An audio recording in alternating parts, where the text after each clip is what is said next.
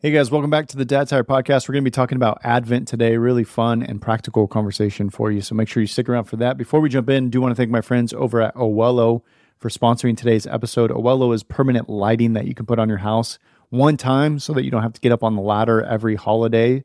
Really cool product, really cool company. They're big fans of Dad Tired. I'm big fans of what they've got going. We've got them on in our house and we are kind of the talk of the neighborhood right now. All of our neighbors keep coming by at night and checking out the lighting show that we put on. You can do it all through your app. You can set them on timers. You can pick any color imaginable, all the patterns. These things last up to 100,000 hours. So you're going to get decades of lighting on your house. And again, you don't have to jump on a ladder every holiday.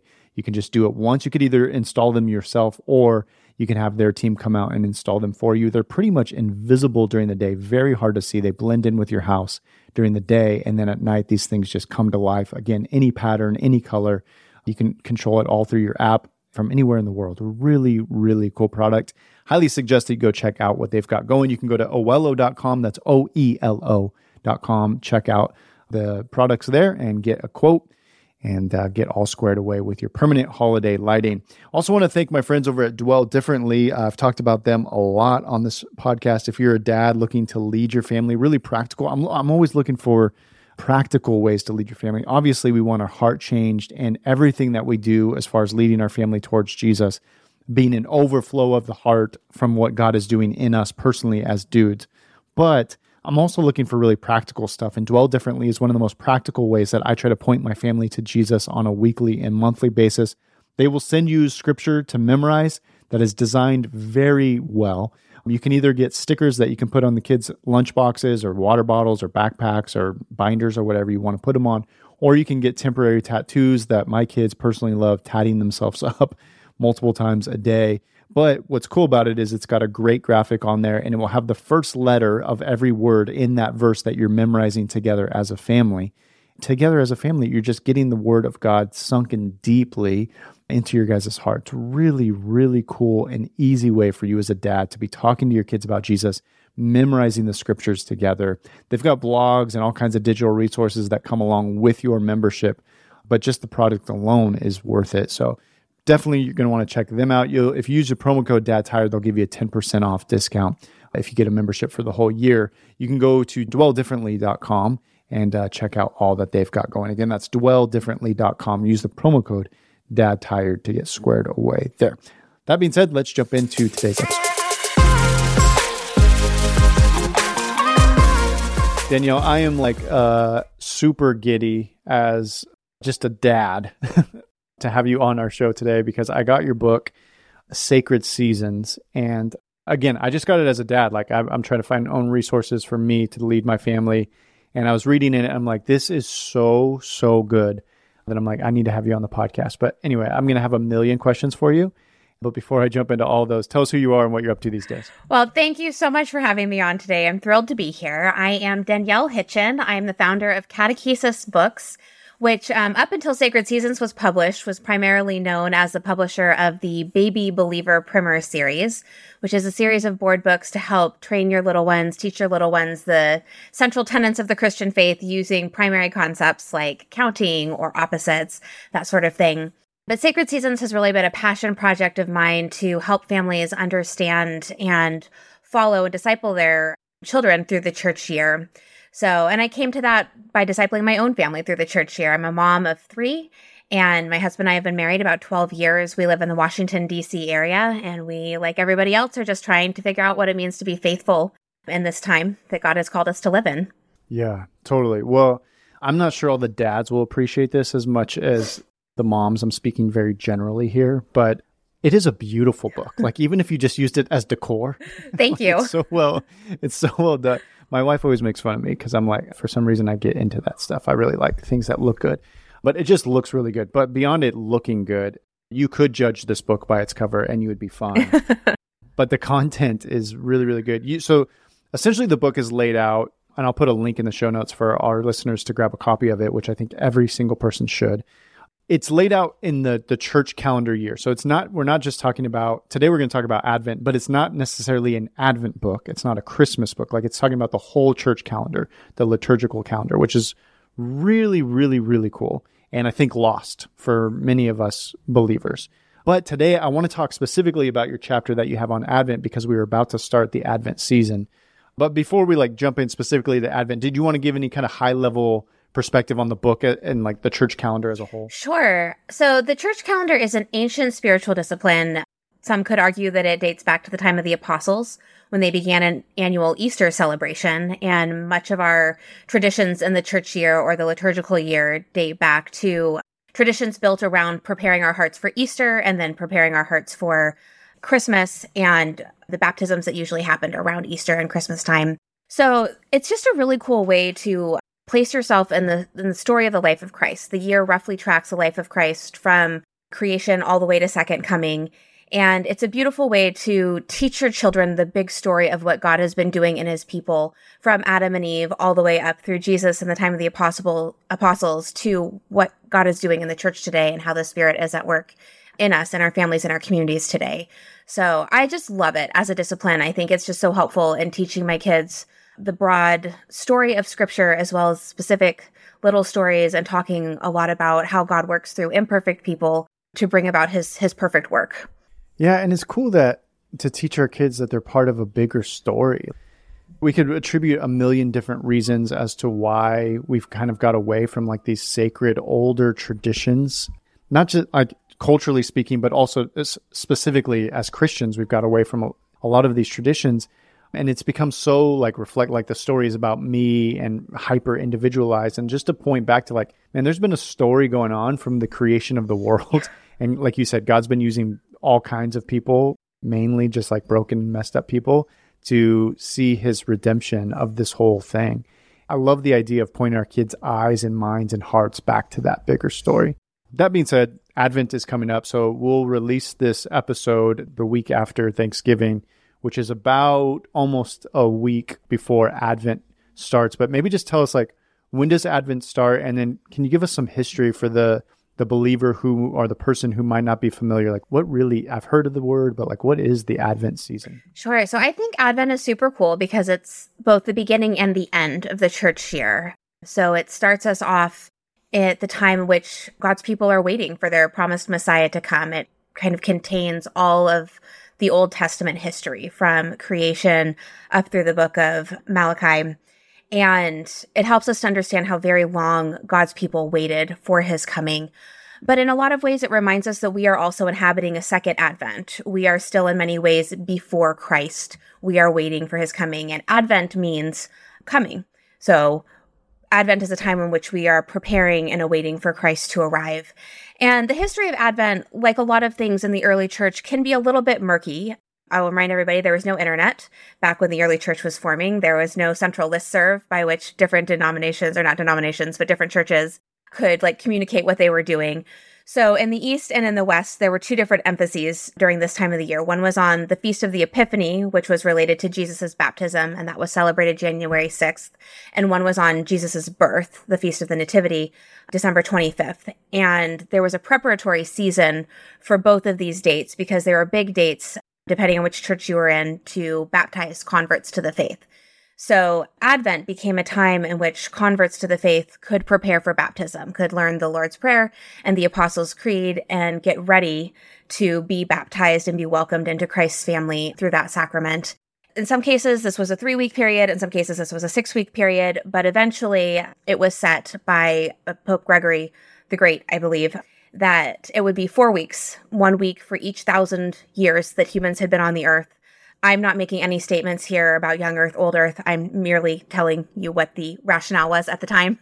So it was set at four weeks, 4,000 years to contain the whole history of humanity from creation all the way up until Christ's birth. So that's kind of how Advent got started. And then traditions, of course, developed over time, but that's kind of the basics.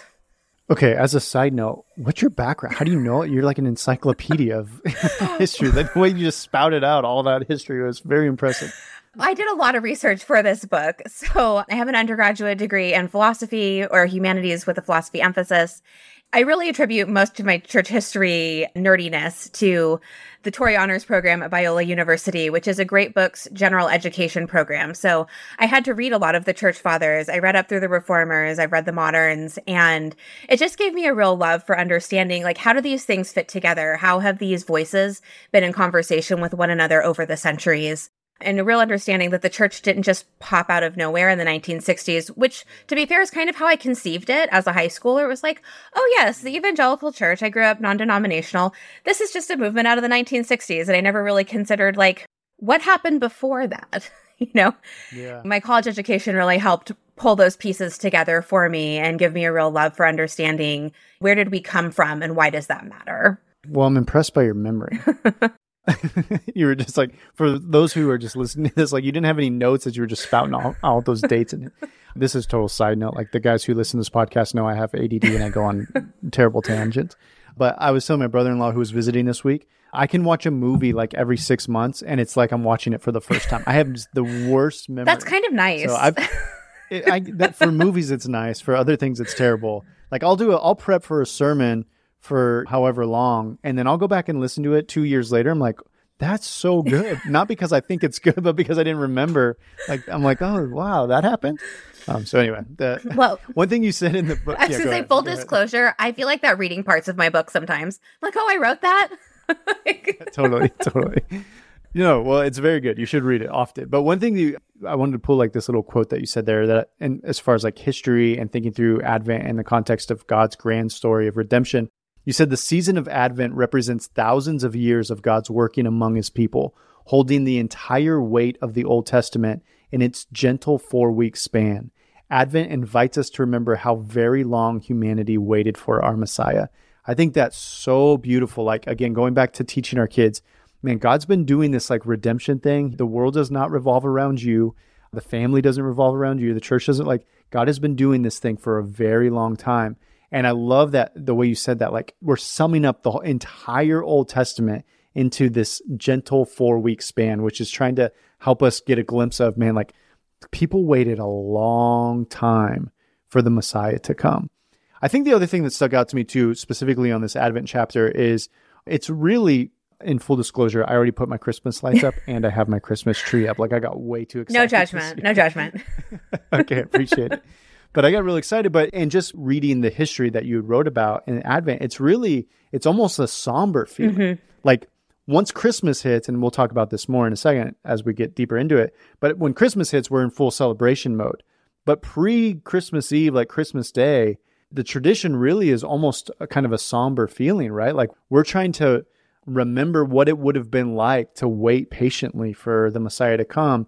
And I think the best way to relate that now. Like if you have a hard time as a listener re- feeling those feelings, it's also trying to represent the longing that we currently feel for our Messiah to return, for Jesus to come back in his full glory again. And so even in 2023, as we're recording this, my heart like longs mm-hmm. for Jesus to come back because this place is a mess. Yep. And that's what people would have been feeling pre Jesus showing up in flesh again, you're pointing back to God's coming, but also in anticipation of God coming again. But again, it's like this almost a somber feeling. Am I right? It is. It's a season of yeah, quiet reflection and penitence and patience. And one thing I love about the traditions of Advent, like the Jesse tree or an Advent wreath, is that you're kind of slowly building onto pieces of the story. In the case of the Advent wreath, you're adding a little bit more light to your home each week, remembering that the light of the world is coming.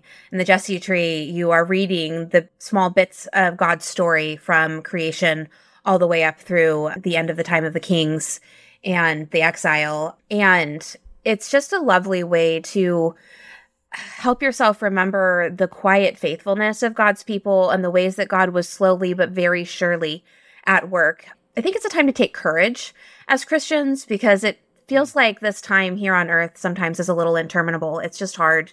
There can be definitely days that are wonderful and there are days that feel like a slog.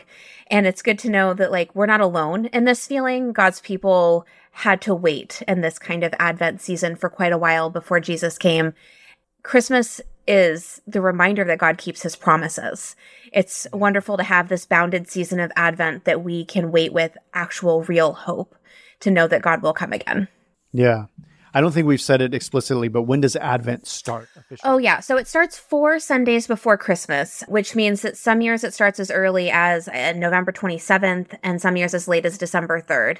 And this is one of those weird years where it starts on December 3rd because the fourth Sunday of Advent is actually Christmas Eve. Yeah. Okay, so it's coming up quick. So if you're listening to this and you're like, all right, we've never really celebrated an Advent traditionally, and you want to take it, it would be December 3rd this year. Yes but it's always the fourth Sunday before Christmas. Correct. Just to give people context.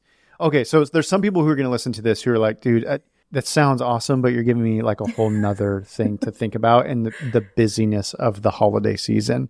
And so I guess what would you say to somebody who's just thinking through like from a discipline, a spiritual discipline perspective, like what would you say to the person who might feel kind of overwhelmed about adding another thing to their plate? Right now. So I actually think Advent takes a lot of pressure off of parents. So often this season we're so busy, right? There are like all kinds of Christmas related things to do. But I push off all the things like Christmas baking and Christmas cards and finishing decorating my Christmas tree until Christmas because we have 12 full mm. days of Christmas to celebrate. And there's no need to jam all the Christmas celebration into Advent. And that's made the Christmas season really both restful and celebratory for my family. So I would say take some of the pressure of Christmas and making Christmas special before Christmas out of Advent, push it to the 12 days of Christmas, which is where it's properly placed in the church calendar, and just make your home. I think I say it in, in my book, a haven from the holiday hysteria. I mean, we all know what it feels like to just feel the pressure and the churn of the world around us during Advent or I don't even want to properly call it Advent for the world. It's like a pre Christmas Christmas for them. And like Santa's on every street corner, there's Christmas carols blaring in the store. You can't get away from that stuff. But in your own home, you don't have to full on decorate if you're not ready for that. You can leave your tree bare for a couple of weeks if that's what you want to do. Slowly decorate here and there and don't make it so intense for yourself and for your family to do all the Christmas things during the season of Advent. Yeah, you've shared some of the like practical stuff that we can do and I want to get into all those in a second. But before, one of the biggest spiritual disciplines that I think we should be cultivating that you recommend in the book is silence. Like we're really we're quietly waiting mm-hmm. for the Messiah. That's the heart posture that we're trying to take. We're trying to relate back to the people who have been waiting for the Messiah, and then we're also posturing our hearts. Are we ready for the Messiah to return? And so we're quietly preparing our hearts in that way. So the spiritual discipline there is silence, but silence feels really hard. Yes. To accomplish. Just as a human, feels really hard, but it also feels quite impossible. Like some parents are listening to this, like, I don't remember the last time I experienced silence. Yeah. so what like what tips would you give us for young families who want to cultivate the spiritual discipline of silence in a chaotic young family? Well, first is to set reasonable expectations. You know, your kids aren't going to sit down and be quiet for 30 minutes. That's just never ever going to happen. but if you How old are your kids? How how old are your kids? They are 9, 7 and 4. Yeah, okay. So you totally Yes, and they're very loud all the time. My house is just it's it's a lot. they're so loud. Yes. They're so loud. So I would say prep them beforehand for what you're doing. Talk to them about why silence is important. In the book I talk about the story of Elijah coming before God on the mountain and the story of how God spoke to him in the still small voice. And this is, I think, the story to help prep our kids for we need to listen to God. Prayer isn't a one way conversation. It's not just us talking to God, but God speaking back to us and being present with us in our moments of prayer. And then set a timer so they can clearly see it. And I would say set it for 30 seconds the first time you do it. We're just going to be quiet for 30 seconds. You might want to light a candle and say, look at the flame and remind them that flames are traditionally associated with Holy Spirit from the day of Pentecost. And you could give them a prayer to pray over and over again. Speak, Lord, your servant is listening, something like that. Hopefully silently in their heads. But if they need to pray it out loud, be flexible with your family. But I would say, yeah, don't come at it with high expectations because that's always a recipe for disaster with young kids. Do the best you can. So, uh, one book that really revolutionized my thinking on this was Invitation to Solitude and Silence by Ruth Haley Barton. And I would highly recommend that for any grown-ups who are interested in learning how to cultivate a discipline of silence in their life. But she just makes the point about prayer working both ways and learning how to be present and be quiet with the Lord so that you might hear his still small voice. Of course, God speaks mm. to us through scriptures, but I think that there's something really profound about just learning to be present and feel the love of the Lord in the quiet. Mm. Yeah, I love that. Uh, okay, so I'm going to spend the rest of our time trying to get as practical as possible because dudes love that. Like, just tell me exactly what's okay. A, B, C, D. Hey guys, hope you're enjoying this episode so far. Stick around because we're going to continue with some really practical stuff as we move forward here. But just wanted to take a minute to remind you we are trying to raise our funds for the next year. But honestly, before I ask you to, you know, go to Dad Tired and make any kind of donation, I'm actually want to spend this time for just 20 seconds and ask you to join me in prayer. I'm asking you to be generous and to just see where God would lead you as far as partnering with us. But personally, I've been asking God, Lord, where do you want us to be more generous as a ministry? And how can we serve dads and families better and more generously? How can we be a bigger blessing to the families? And so that's something I'm praying about. I have ideas, but I want real clarity from the Lord. I'm thinking about fatherless kids. There are a ton of kids who have either completely absent dads or no, or the dad's around, but he's just not involved. And so, what would it look like for us as a community? Uh, you know, we've got a lot of dads who are part of Dad Tired.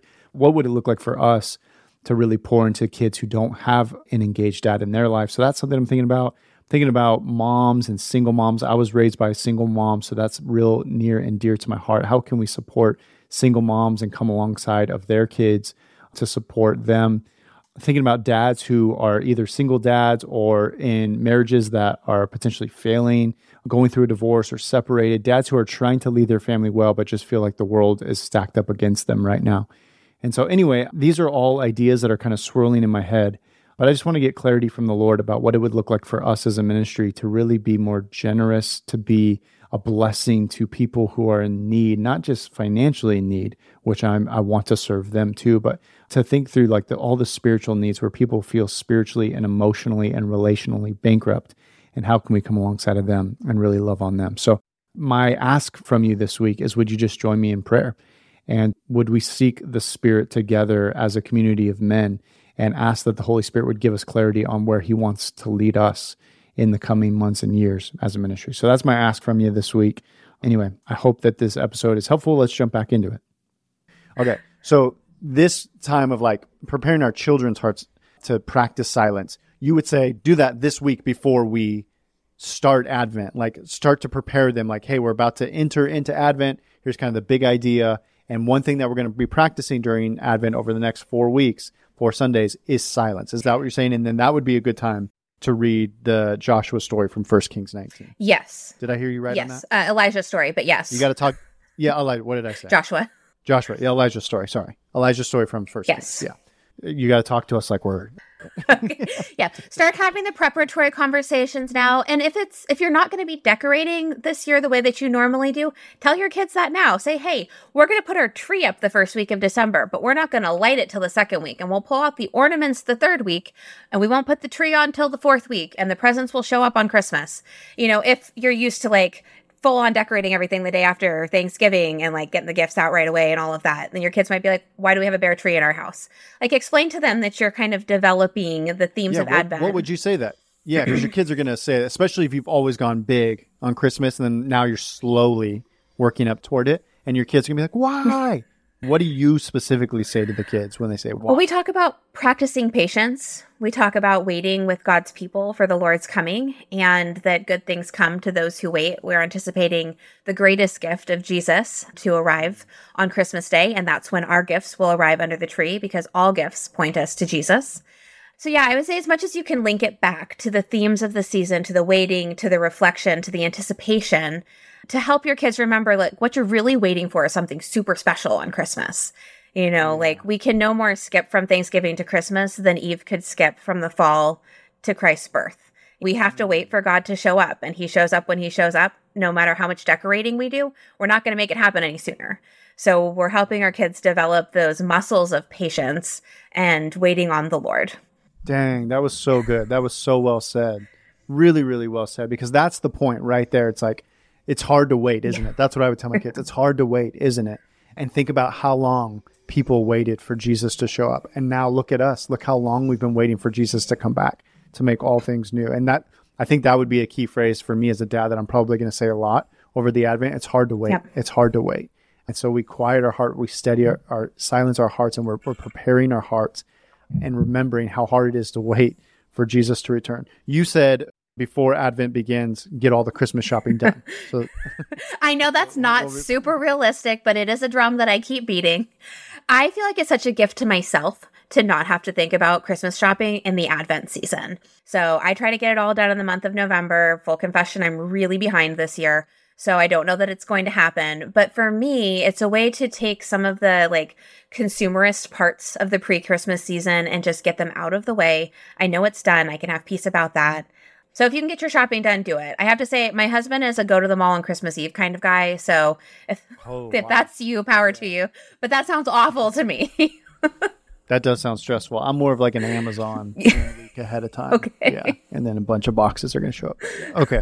so if you can, though, try to and, and, the heart there is like just don't get yourself in the frenzy like that kind of goes against yes. the whole point of advent is to feel like you're in a, a frenzy right, right exactly yeah. Okay. So and then the sundays during advent talk to us about like what would we be doing on the specific sundays during the advent season? My family does an advent wreath which is a fairly old tradition where you light one candle per sunday in advent and you just add a little bit more light to your home each week with the wreath. We turn off all the lights in the house. So the first week we light the one candle and it's kind of dark, but then the next week we light two and it's a little lighter. The third week three, the fourth week four, and so we see how much brighter it gets each week as a reminder that the light of Christ is coming into our lives at Christmas. There are specific readings that you can do depending on the tradition. You can find one that's like, this is a shepherd candle, and this is an angel candle, this is a prophet candle but I tend to opt for slightly more simple, like the candles of peace, hope, joy, and love. And there are some readings that go along with those. Liturgy Wood is a wonderful resource for that. If you're looking for um, a set of readings and a prayer to go along with your Advent candles each week, they sell waiting candles cards. I think that's what they're called. And they're really nice. Liturgy Wood? Liturgy like Wood, yes. They usually make wooden Advent wreaths too, but they're not doing that this year, unfortunately. But they do have their candle uh-huh. cards. A second thing that we do is we slowly release the pieces of our nativity set. So the first Sunday, yeah. we just put up, you know, the stable. And then the next Sunday, we'll put the sheep and the shepherds out. And then the next Sunday, we'll put out Mary and Joseph. And then the final Sunday, we'll put the manger out. And then Jesus arrives on Christmas. And the wise men don't arrive until the Feast of Epiphany, which is the final day of Christmas, the 12th day of Christmas in January. And then we keep our nativity up all the way till February 2nd, which is oh, called wow. the Feast of Candlemas. And it's considered like the official end of the Christmas narrative. It celebrates when Jesus was brought to the temple six weeks after his birth and officially named and blessed in the temple. It's the story of Simeon and Anna in the in the Bible, if you're hmm. looking for a hmm. reading there. But we try to do that slowly to help our kids remember that this story took place over time. It's not just a one and done celebration, but God continued to work through his people even after Christ was born. So it's a really lovely way to enjoy your Christmas decorations as well, I think, if you release them a little bit more slowly. Because I've decorated the day after Thanksgiving before, and by the day after Christmas, I'm like, yeah, I want these out of my house. yeah, that's normally me too. Yeah. I, I just love the visuals. Like, I think uh, it's helpful for us. It's really helpful for our kids, like to just be able to see, like, oh, why aren't we putting it up yet? And it's just a constant reminder for them. And it goes back to I accidentally inter or swapped Joshua and Elijah, but going back to the story of Joshua where they where they stacked the stones. Mm. Then the scripture says, "Why would you stack the stones?" It's because it acts as a memorial for your kids. Yes. When your kids walk by these stones, they will ask, what are these stones yes. for? And you can point back to God's faithfulness. And it has the same kind of feel to it as you're slow you're putting the candles, you're slowly lighting the candles, you're slowly decorating the tree, you're slowly putting the nativity up. And your kids ask why. It's man it's hard to wait, isn't it? Yes. Think about how long people waited for the Messiah to come, and our hearts are waiting for Jesus to come again. These are simple tools that allow us to point back to the grand story of God's redemption over and over and over again, which I'm a big fan of. You have fasting too as a one of the the disciplines. Talk to us about that. Right next to your bread recipe, which is cruel. well, fasting is definitely not a requirement. I mean, no spiritual disciplines are a requirement, right? They are totally. optional yeah. enhancements to our spiritual life. And there are seasons in which they will be helpful and seasons in which you're like, nope, I'm not doing that because yeah. there's just no spiritual edification for me in that right now. But fasting again is a way to stir up longing in yourself for something that you can't mm. have as humans, I think we are creatures who naturally want the things we can't have. So if we say, oh, we're not going to have sweets, we're going to wait, you know, during the season of Advent, not have any sweets except on Sundays. For the record, Sundays are never a fasting day because they're always a feast day. It's the day that we gather at church and we take communion and we partake of the feast of the Lord in community together. So, but if you fast on the, you know, Monday through Saturday, then it makes what you're fasting from all that much better on the day that you do have it. Um, and then finally, on the big feast day on Christmas, go crazy with your cookies or your bread or whatever it is that you're fasting from. But fasting is is essentially a way to stir up longing, and in that longing, be remembered to pray and ask God to sustain you in that. Yeah, I meant to say this at the beginning, but my wife. Her dad passed away recently. Sorry. And um, he was, re- yeah, it's been it's so, so hard but he was really the one who set many of the foundations of traditions for us as a family. So since the entire time we've been married and her entire life, she's done the same Christmas traditions mm-hmm. every year. And this is the first time in her entire life that those will be broken. So if she were sitting right here, she would probably start bawling just hearing those words because it's just like, it just means so much, you know, and it's going to be, this will be a hard year.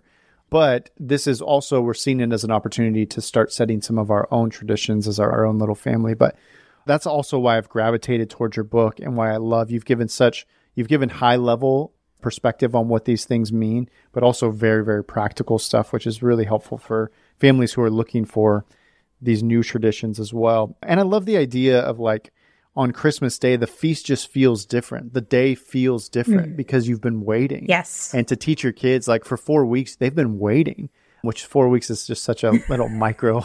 You know, it's an eternity like for said, kids. You, yes. yeah. Yeah. It's an eternity for kids. And that, and it starts to get their hearts like in, I don't know, just better aligned to what the scriptures teach us and what the church history teaches us. And so, the feast, the dinner at Christmas feels bigger. The the gifts feel bigger. All of it feels bigger because there has been that time of waiting. Uh, I want to talk to you a little bit about some of the saints. Okay. And then traditionally how saints have been acknowledged. You have St. Lucy's Day, Saint how to celebrate St. Lucy, St. Nicholas. For a lot of us who didn't grow up in a faith tradition where that was like talking about saints, this, this is totally new to us. Can you talk to us a little bit about that? Also in context for I know people are going to be asking kind of the elephant in the room here is what do you do with Santa? Yeah. Like, you know, so people, there are families who will have Santa as part of their Christmas traditions and others who feel like, oh my gosh, you're going to go to hell if you talk about Santa.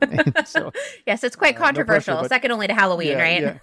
Yeah. exactly. So no pressure here, but try to answer those questions for us. Sure. So first, I want to caveat my discussion of saints by saying that I am not advocating that we pray to them, that we worship them, we venerate them. I think that saints are wonderful to look to as a reminder of how God raises up faithful people in all generations to be inspired by their witness, to teach our children about the faithful who have come before us. Like these are the great cloud of witnesses that Hebrews 12 talks about. And so that's yeah. the approach that I take to saints. Oh, and I'll also note saint is the noun form of the verb consecrated. So it's a way of talking about being set apart for God. And, uh, you know, we talk about our mm. kids to our kids about being saints themselves. You know, last night, even my daughter was like, Am I a saint? It's like, Yeah, you've been baptized. You've received the Holy Spirit. You believe that Jesus is your Savior. You know, you are set apart for the Lord. You can live to His wow. glory. You are a saint. So we're not specific about saints. So we don't. So I just want to caveat that conversation with That's that. That's good. That's really, really good. Yeah, thank you. So when it comes to St. Lucy and St. Nicholas, these two are included because their feast days are especially culturally impactful, and they have been for several centuries. I'll talk about St. Nicholas in particular, since that is the Santa Claus precursor there. So personally, I love the Saint, uh, the, the Feast of St. Nicholas because it's a great way for us to talk about Santa with our kids without making Santa front and center of Christmas.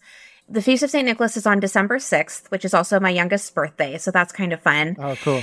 Yeah, that is cool. And it's a great way to talk about the man Nicholas, who's got a really incredible story. He rose at a young age to become a bishop in Turkey. He was known to be incredibly generous, um, to include hearing about a poor family who couldn't afford their daughter's dowries. He threw gold coins down their chimney, it landed in their stockings, but he wanted to give anonymously because that's what Jesus tells you to do in, um, in Matthew.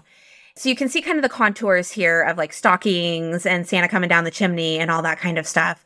And so Nicholas just became such a beloved figure because of his generosity. And he always gave in a way that acknowledged that God was the giver of all good things. And so I think that's what we can take out of the story of St. Nicholas. And so on St. Nicholas Day, um, my kids put out their shoes the night before and they leave out a carrot for Nicholas's donkey. And the next morning, there are chocolate gold foil wrapped coins in their shoes, and usually a candy cane that looks like a, a shepherd's staff or a bishop's crook, because Nicholas was a bishop in Turkey. Some oranges, like those are kind of the traditional things to put in the kids' shoes, but it's a reminder of the story of Nicholas giving to the poor people. So anyway, you can see there the the reindeer myth kind of originates there with the donkey and the carrots and Santa coming. But it's a way to be like, hey, we're going to celebrate St. Nicholas and Santa, and then we're done. and we don't have to, you know, have Santa come on Christmas.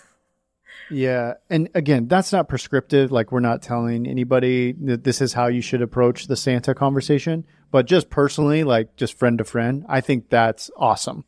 I think it's such a cool way to honor somebody who was faithful to try to be the a follower of Jesus and and to love people well but also he is not the center of the whole story Right. of Christmas. And I, I love how you did like what you just described there. Uh, I'm probably going to steal all of that because that's re- that's really really it honors tradition, honors the people who have gone before us to try to be faithful to God's calling, but also Jesus is who we're celebrating here. Yep. Not prescriptive, but super super helpful. Okay, I ran out of time unfortunately because I I want to talk about so much more. But to end Advent specifically, Christmas Eve, what do you do on that day? So normally we go to church. Most major Christian feasts start the night before, which is the Jewish tradition, the idea that a day begins when three stars appear in the sky. And so the sort of evening vigils the night before the Easter vigil or All Hallows Eve or Christmas Eve, these are all the beginning of the celebration. So usually we go to church, we hear the big story of scripture read, we celebrate as a family, we light candles, we sing and we pray and we rejoice. My kids usually get to open one gift on Christmas Eve because why not? They've been waiting all this time. And then we do like the, the big thing the next day. But really, Christmas Eve is the start of the Feast of Christmas. which you have a whole chapter just on like Christmas as its whole. Yes. Uh, it's not just like you know, twenty minutes in the morning where the kids rip open all the gifts and then it's over and you take all the Christmas decorations down. You have a whole. It's like It's a- 12 days. Yeah. yeah, yeah.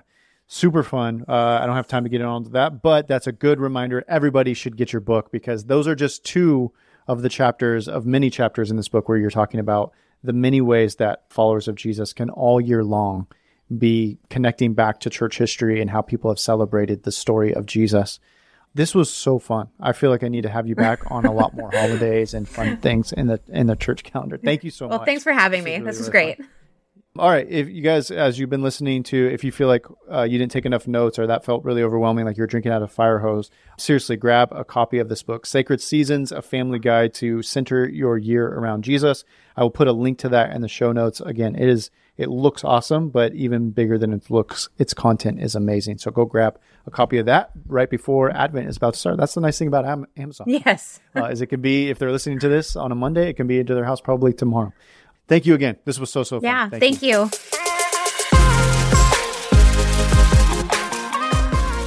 Hey guys, hope you enjoyed that episode. It was helpful for you on your journey of becoming more like Jesus and helping your family do the same. Just as a reminder, two kind of takeaways for you today. Number one, jump into this Advent season, man, with a ton of intentionality, whether you've done it for a long time or you've never done it. Just use this time to be intentional, and it's an easy way. Uh, it's kind of a softball for you to practically lead your family closer to Jesus, to point their eyes and their hearts and their minds back to their Creator. And so be intentional about that. Set some things in the calendar. I've literally put things in my calendar this week. Like this week, I've put things down for the next four weeks, like have dinner on this day, ta- ask these questions. Uh, so just pull out your calendar and make some huge intentional steps towards pointing your family closer to Jesus. I'm also, I want to remind you to, if you would, join me in prayer and just asking what would it look like for us as a as a large community of men placed strategically all around the world for us to unite together and think about how can we bless people in the dad space so whether that's kids who don't have dads whether that's dads whose marriages are failing which i know many of you who are listening you're in serious marital crisis right now and or you know somebody who is or it's a single mom who's near you or a widow who's near you that we could come alongside of and help.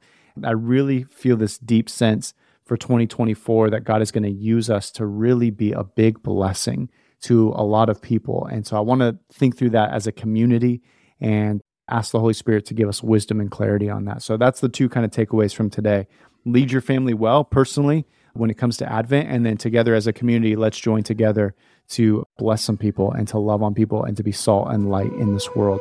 All right, guys, I love you. We'll see you next week.